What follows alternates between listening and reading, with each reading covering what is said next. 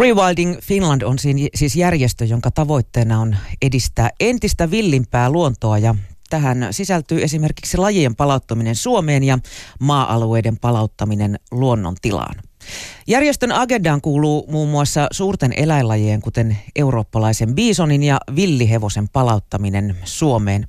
Tervetuloa noston vieraaksi Rewilding Finlandin puheenjohtaja Aino Tuominen. Kiitos paljon, kiva kun sain tulla. Koska tällaisia otuksia täällä Suomen kamaralla on vaeltanut? No itse asiassa silloin kivikaudella, kun nämä suuret elämän eläinlaumat vaelsivat ympäri Eurooppaa, niin, niin tota, Suomessahan oli monta metriä jäätä päällä.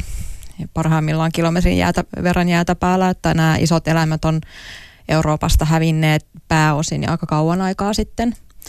Ja tota, osittain varmaan siitä johtuen, niin lähimmät Visentin luut esimerkiksi ovat löytyneet syväriltä tuosta laatakolta. Että varsinaisesti Suomesta ei ole löytynyt. Suomesta tosin ei muutenkaan löydy luita kauhean hyvin, koska meillä on niin hapan maaperä, että, että niistä ei jää mitään jäljelle. Mutta se, tästä aina kysytään, että koska näitä eläimiä on Suomessa ollut. No Suomessahan on maatalouttakin harjoitettu jo, jo 4000 vuotta. Että tota, oleellisempaa kuin se, että koska niitä on viimeksi täällä ollut, niin on mun mielestä kysyä se, että millainen ilmasto meillä nyt on ja mitkä eläimet tähän ilmastoon nyt kuuluisivat, jos, jos ihminen ei olisi tätä niin voimakkaasti muokannut jo niin monta tuhatta vuotta. Millainen ilmasto täällä silloin oli, kun nämä isot ötökät täällä taapersivat? No täällähän on, Suomestahan on löytynyt muun muassa mammutin luita, ihan jopa Oulusta, mutta nämä on niin kuin ajalta ennen viimeisintä jäämaksimia.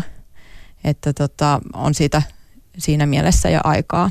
Se, mihin me perustetaan tämä ajatus, on ennen kaikkea se, että, että jos näitä suuria eläinlaumoja ei olisi hävitetty sukupuuttoon, niin ne olisivat levinneet nyt Suomeen, kun, kun ilmasto on lämmennyt sitten jääkau- ja viimeisen jäämaksimin niin aika huomattavasti.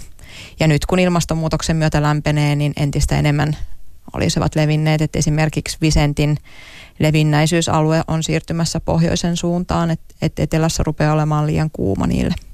Mistä meillä löytyy lähimmät eurooppalaiset biisonit ja visentit? Missä uh, niitä on?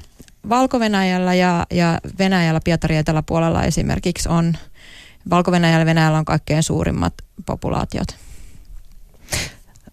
Minkä takia, oliko se nimenomaan ilmastonmuutos sitten, minkä takia ne täältä aikoinaan katosivat? Ei, kyllä viimeisissä tutkimuksissa yhä vähemmän, vahvemmin on tullut näyttöä, että, että se on ollut ihminen. Ja meillähän on osa lajeista on kokonaan hävinnyt, niin kuin esimerkiksi just mammutit ja arovisentit. Mutta tota, ja visenttikin hävisi luonnosta sukupuuttoon kokonaan, mutta niinkin myöhään kuin ensimmäisen maailmansodan aikana, että ne meni saksalaisten sotilaiden suuhun. Popsivat pois. Joo. Kuinka iso järjestö tämä Rewilding Finland on? Rewilding Finland on tällä hetkellä aika pieni ja nuori järjestö, että Rewilding Finlandilla on, on noin 60 jäsentä, mutta tota, ja Rewilding Finland aloitti toimintansa tämän vuoden vaihteessa vasta. Mutta meillä on tarkoitus ja toimitaan osana Rewilding Europea, joka on tämmöinen isompi kattojärjestö. Ja tota, se on jo vanhempi järjestö sitten myös. Miten muut luonnonsuojelujärjestöt ovat teihin suhtautuneet? Millainen vastaanotto on ollut? No vähän ehkä varauksella, mikä oli niin kuin odotettavissakin, mutta on kyllä käynyt keskusteluja ja, ja, ja keskusteluyhteys on ihan toimiva ja he ymmärtää kyllä niin kuin näitä niin kuin tätä ajatusmallia. Tämä niin kuin villiintys ajatuksena ole suomalaisille ympäristöjärjestöille mikään uusi. Ja Suomessahan on niin kuin villintys käsitteen alle meneviä projekteja tehty esimerkiksi tällaisia vaikka koskien palauttamista luonnontilaa. Sekin hmm. lasketaan villiinnytykseksi. Onhan se aika villi visio, että, että täällä noita biisoneita ja visenttejä menisi pitkin metsiä. Miksi niitä pitäisi saada Suomeen? Mä lueskelin jotain keskustelupalstaa, niin siellä ehdotettu jo mammuttien henkiin herättämistä. Sitä voi aina yrittää, siihen ei taida vielä ihan teknologia riittää. Mutta tota, niin, että onhan se villi ajatus. Musta on vielä villimpää se, kun tässä hiljattain katselin netistä videota Visenteistä, jotka villinä valtaa vapaasti Länsi-Saksassa tällä hetkellä. Että niitä on siellä ihan niin kuin vapaasti luontoon vapautettuna, mikä on mun mielestä aika villiä, kun ottaa huomioon, miten paljon Saksassa asuu väkeä. Um, se syy, miksi, miksi sitä pitäisi tehdä, no, no yksi hyvä syy mun mielestä sinänsä on jo Visentti itse. Ja se on, Millaisesta eläimestä on kyse? se on Euroopan suurin maaeläin. Näyttää äkkiseltään amerikkalaiselta biisonilta, mutta ei ole amerikkalainen biisoni, on ihan oma lajinsa. Ja, tota, ja niitä on ollut täällä valtavia laumoja ihan samalla tavalla kuin biisoneita on ollut Pohjois-Amerikassa. Ja musta se on sääli, että se ei ole sillä tavalla tunnettu eläin Euroopassa eikä arvostettu. Biisoni Amerikassahan on, on kansalliseläin ja, ja niin kuin amerikkalaiset on hyvin ylpeitä siitä Visentistään. Suom- Euroopassa puolalaiset arvostaa Visenttiä, ovat siitä ylpeitä ja ovat aktiivisesti suojelleet Visenttiä 1600-luvulta alkaen, mutta, mutta muuten se on suhteellisen tuntematon. Osittain varmaan johtuu siitä, että niitä oli niin vähän, että, se, että kun ne kuolivat luonnosta sukupuuttoon, niin noin sata vuotta sitten, niin niitä ei sen jälkeen ollut kuin muutama eläintarhayksilö. Nyt visenttejä on, on yli 6000, mutta se on edelleenkin vaarantunut laji. Ja tota, se on mun mielestä on hienoa, että meillä on Euroopalla tällainen villimenneisyys, jolloin täällä on ollut villihevosia ja, ja, ja biisoneita, näitä Euroopan biisoneita. Ja ehkä se osittain myös se, niin kuin tähän ajatukseen on herätty nyt sen takia, että kun tässä joitain muutamia vuosia kymmeniä sitten löytyi Ranskasta esimerkiksi sellainen luola, jossa on luolamaalauksissa valtavat määrät visenttejä ja alkuhärkiä ja leijonia ja sarvikuonoja ja, ja kaikkia tällaisia eläimiä ymmärrettiin, että, että tällaistahan täällä on joskus ollut silloin, kun ihminen tänne saapui ensimmäistä kertaa. Ja tota, se syy, miksi visenttejä pitäisi suojella, paitsi visentin itsensä takia, niin on, on myös se, että ekosysteemit on kokonaisuuksia. Ja kun meiltä on hävitetty nämä villit hevoslaumat ja vise, visenttilaumat, niin, niin meillä on hävinnyt avainlaji eurooppalaisista niittyluontoekosysteemeistä. Että meillä on ennen ihmisen saapumista, niin Eurooppa ei suinkaan ollut umpi metsää, vaan, vaan täällä niityt ja metsät vuorotteli. Ja se johtui siitä, että meillä oli täällä valtava määrä laiduntavia eläimiä. Sitten kun maanviljelys aloit, aloitettiin, niin, niin sitten tavallaan ne korvaantui näillä kesyillä laidun eläimillä. Mutta nyt kun maatalous on koneellistunut, niin nämä kesy, kesytkin eläinlaumat ovat luonnosta hävinneet ja Suomessa on esimerkiksi alle prosentti jäljellä sitä niittyluontoa, mikä täällä vielä sata vuotta sitten oli. Suomessa oli aikaisemmin valtava määrä laidun niittyjä ja lehmihakoja ja saaristossa aina vietiin saariin kesäksi eläimet laiduntamaan. Niin kutsuttuja perinnebiotooppeja, mutta nämä perinnebiotooppien kasvia, hyönteis- ja lintulajit on paljon vanhempia kuin, kuin mitä maanviljelys on Suomessa. Rewilding Finland ajaa aktiivisesti myös näiden per- perinnebiotooppien palauttamista, eikö totta? No tämä on mun mielestä samaa asiaa ja niin kuin tavallaan kaksi, kaksi eri tapaa suojella näitä lajeja, jotka on Suomessa harvinaistuneet. Niin Suomessa, niin kuin, Suomessa harvinaisista lajeista aika moni on näiden perinnebiotooppien lajeja. Ja meidän luontojärjestöt tekee erittäin hyvää työtä siinä, että ne pyrkii näitä ylläpitää näitä perinnebiotooppia ja saada, saada niin kuin maanviljelijöitä myös mukaan siihen työhön, mutta et se on työtä, joka vie aikaa ja rahaa. Ja tämä on niin kuin sitten toinen idea tehdä sitä samaa työtä. Silloin kun ne eläimet on siellä villinä ympäri vuoden siellä luonnossa, niin sitä, sitä rahaa ei niin kuin niiden eläinten hoitamiseen mene samalla tavalla kuin jos on kyse kesyeläimistä. Totta kai maata silti tarvitaan siihen. Mm. Ähm, kuinka hyvin nämä isot laiduntajat täällä Suomessa sitten pärjäisivät? Sitten on jonkun verran tehty tutkimuksia ja mallinnuksia, että, että Visentin levinnäisyysalue tälläkin hetkellä olisi niin kuin Etelä-Suomi.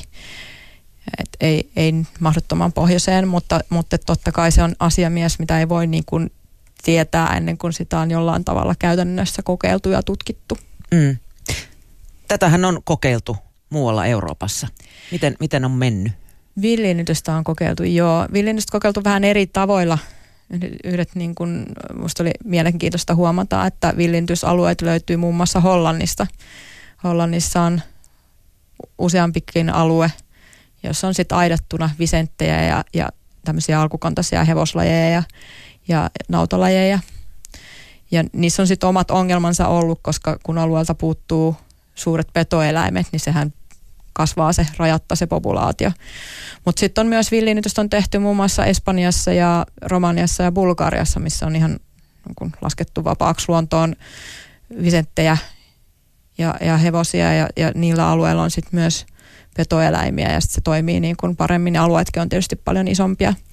Et, et kyllä ne on hyvin toimineet ja ne on myös olleet tosi suosittuja alueita. Et esimerkiksi Romaniassa niin on, on ihan ajatuksena, että ne pyrkii niin kuin kasvattamaan turismia, joka liittyy tähän romanialaiseen luontoon ja niihin, näihin villiinnytettyihin eläinlajeihin. Ja Rewilding Europe tukee sitä ihan konkreettisesti muun muassa taloudellisilla lainoilla sitä yritystoimintaa, joka liittyy, liittyy näihin villiinnytysalueisiin. Mitä hyötyä Aino Tuominen näistä suurista elukoista on? Muuta kuin tietysti, jos ajatellaan tämä turisminäkökulma. No ne tosiaan ylläpitää tätä niittyluontoa ja siihen, siihen liittyviä, niin kuin tarjoaa eh, elinympäristöjä niille eläinlajeille, kasvilajeille ja hyönteislajeille ja lintulajeille, jotka viihtyy tällaisessa avoimessa niittyympäristössä. Suomessakin tällaisia niittyjä siis olisi, jos meillä olisi vapaana laiduntavia eläimiä enemmän.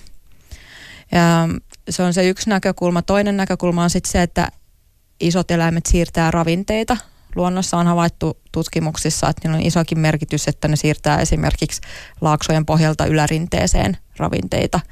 Siis kun syövät jotain alarinteessä ja kävelevät ylärinteeseen ja kakkivat siellä. kakkivat siellä, niin sitten ne, sillä tavalla ne ravinteet siirtyy niin kuin luonnollisesti. Ja samalla tietysti siirtyy myös kasvien siemenet. Et nyt varsinkin kun meillä ilmastovyöhykkeet on liikkeessä ilmastonmuutoksen takia, niin kasvilajilla on tarve siirtyä uusille alueille kohti pohjoista. Ja ne on aikaisemmin maailman historiassa tehnyt sen aina ratsastamalla näiden suurten ruohonsyöjien mukana niiden suolistossa.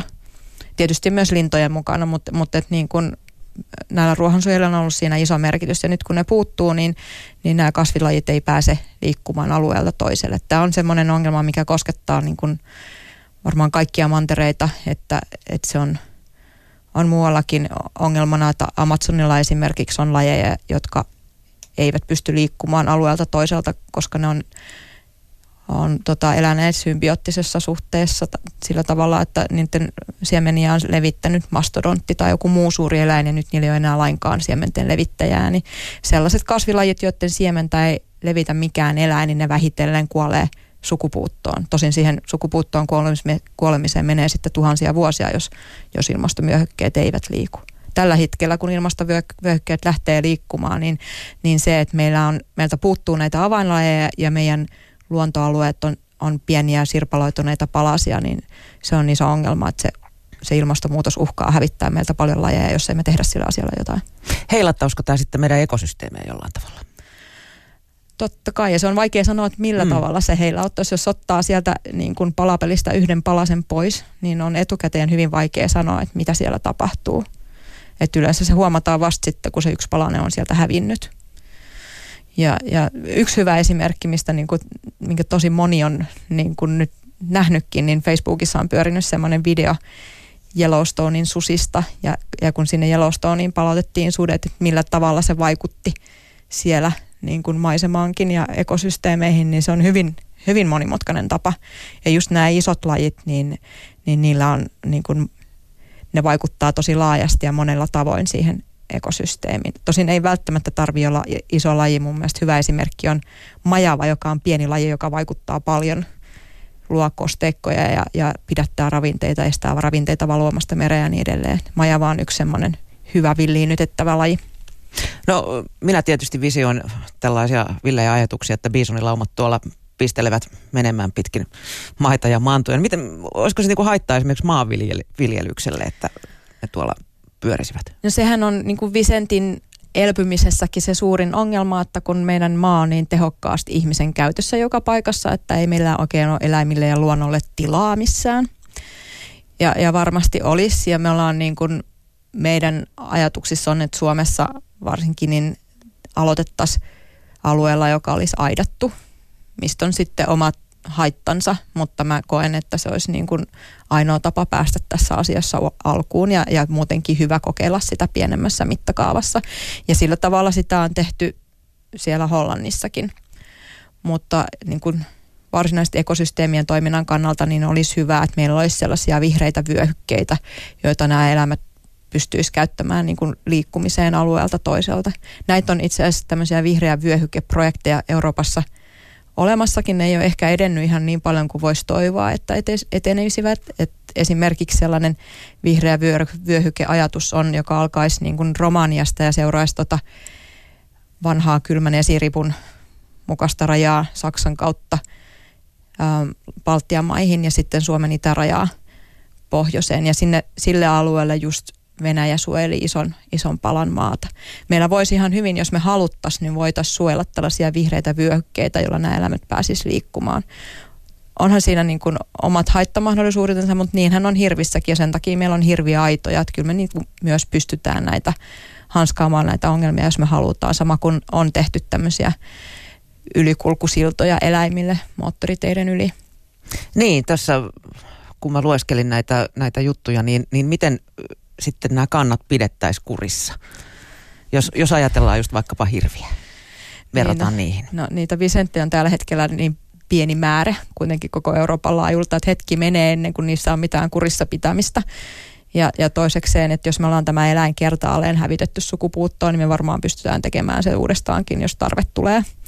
Että mä en niin kuin pidä sitä todellisena ongelmana sitä kurissa pitämistä, että metsästetään noita hirviäkin, eikä niitä mun käsittääkseni tälläkään hetkellä kaikki ne pääse metsästämään, jotka haluaisi metsästää hirveä, että sitähän päinvastoin hallitaan, että kuka saa, koska ja missä mm. metsästää.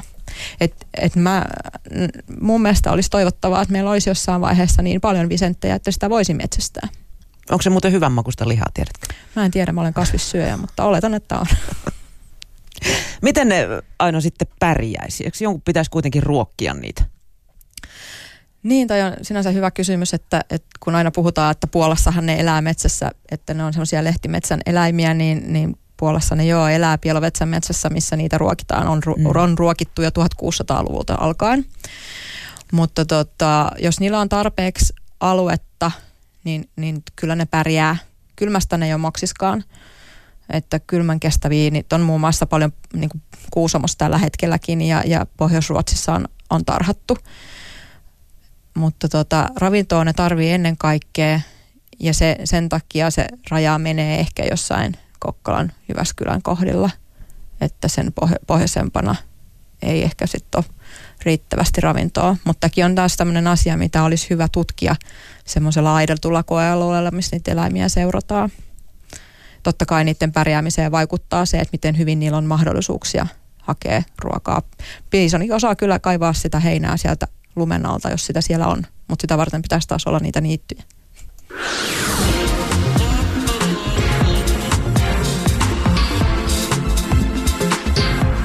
Ylepuhe Nosto. Noston vieraana on siis Rewilding Finlandin puheenjohtaja Aino Tuominen ja tämä järjestö haluaisi palauttaa Suomen luontoon muun muassa villihevoset ja Euroopan biisonit. Onko niillä jotain vihollisia täällä? Mm, no sudet on, on näiden eläinten vihollisia. Että aika, aika heikosti susi pärjää täysikasvoiselle Visentille, eikä, eikä niin kuin susiin tottunut hevonenkaan niin ole mikään helppo saalis susille. Että vanhat ja sairaat yksilöt ja sitten tietysti hyvin nuoret yksilöt olisi semmoisia, mitkä jäisi sitten suden saaliiksi. Mm. Ö, mitä se sitten tarkoittaisi Suomen petokannalle, jos näitä tänne tulisi? No ei se nyt tarkoita mitään, koska meidän petokantaahan rajoittaa metsästys, että meillä on sen verran petoja, kun me täällä sallitaan olevan. Että tietysti se olisi yksi mahdollinen saalislaji, mutta en mä usko, että sillä olisi paljon merkitystä, kun meillä on niin paljon hirviä. Sudet on tottuneet pyydystämään hirviä.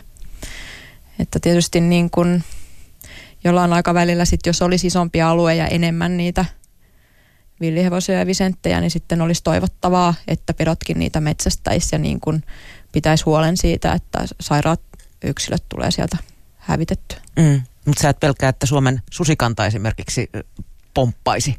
No meillähän olisi paljon isompi susikanta, jos ei sitä metsästettäisi. Mm. Millaista, tai näetkö sä, että näistä biisoneista ja visenteistä aiheutuisi jotain haittaa Suomen luonnolle? Mm, mun on vaikea nähdä, että siitä aiheutuisi mitään haittaa. Onhan meillä, niin kuin sanottu, niin sata vuotta sitten meillä oli lehmät ja hevoset kaikki tuolla hakamailla ja niityillä metsissä. että päinvastoin, että kyllä mä näen, että, että siinä olisi niin kuin, on ennen kaikkea positiivisia vaikutuksia, että eläintaudeista jotkut on puhunut, mutta ainakin niin kauan kun ne on aidattuja, niin, niin tota, ei se ero millään tavalla siitä, että onko ne villiinnytettyjä, tarhattuja eläimiä vai, vai vähemmän villiinnytettyjä hevosia. Mm. Olisiko ne sitten, jos puhuit jo tuosta, että, että ne aluksi laitettaisiin aitauksiin, mm. niin oliko ne, olisiko ne sieltä sitten tarkoitus jossain vaiheessa vapauttaa ihan? Um, no se liittyy, riippuu siitä, miten hyvin se onnistuisi, miten ne eläimet, eläimet sopeutuisi tänne, miten suuri yleisö suhtautuisi tähän ajatukseen. Mä melkein todennäköisempänä pidän, että, että jos se venäläinen visenttikanta pääsee kasvamaan, niin, niin todennäköisempänä ehkä pidän, että ne jossain vaiheessa kävelee meiltä rajan yli Suomeen. Mutta sitä varten mun mielestä olisi hyvä, että, että meillä olisi näihin eläimiin jo totuttu ja siihen ajatukseen totuttu. Saksassahan kävi nyt viime kesänä sillä tavalla, että, että ensimmäistä kertaa useampaan sataan vuoteen niin Puolasta käveli rajan yli Visentti Saksaan. Ja saksalainen poliisi... Rajaloukkaus. Joo, saksalainen poliisi meni paniikki ja ampui sen heti ja sitten siitä nousi hirveä huuto, että harvinaisen eläimen meni heti ampumaan ilman niin kuin mitään kunnollista syytä, ihan vaan siksi, että se oli iso ja pelottava eläin. Mitä muita lajeja te olette Rewilding Finlandissa miettinyt kuin näitä kahta? No se majava, Euroopan majava, olisi mun mielestä niin kuin monimuotoisen luonnon, luontoalueen aikaansaamisen kannalta tärkeä, koska mulla olisi toivona, että se alue muodostuisi niin kuin paitsi, että se ylläpitäisi näitä harvinaisia lintuja ja hyönteislajeja, että se olisi myös sellainen ihmisille mielenkiintoinen ja kiva kohde.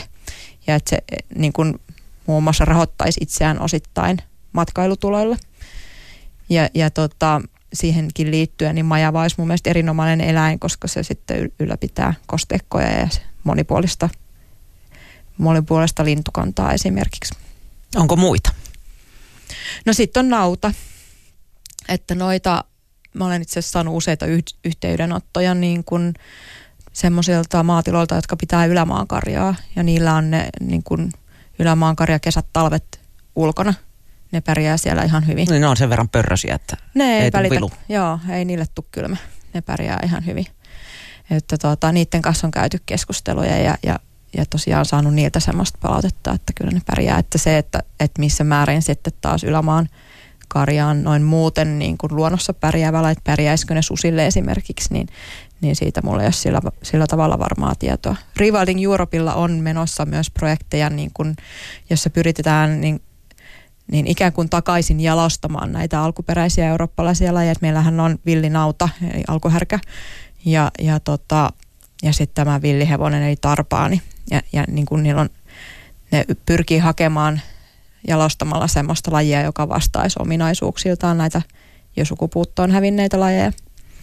Ja niistä sit, mutta ne on sitten niin, kuin niin isoja ja vahvoja ja sen luontoisia eläimiä, että ne pärjää – pärjää luonnossa esimerkiksi susille.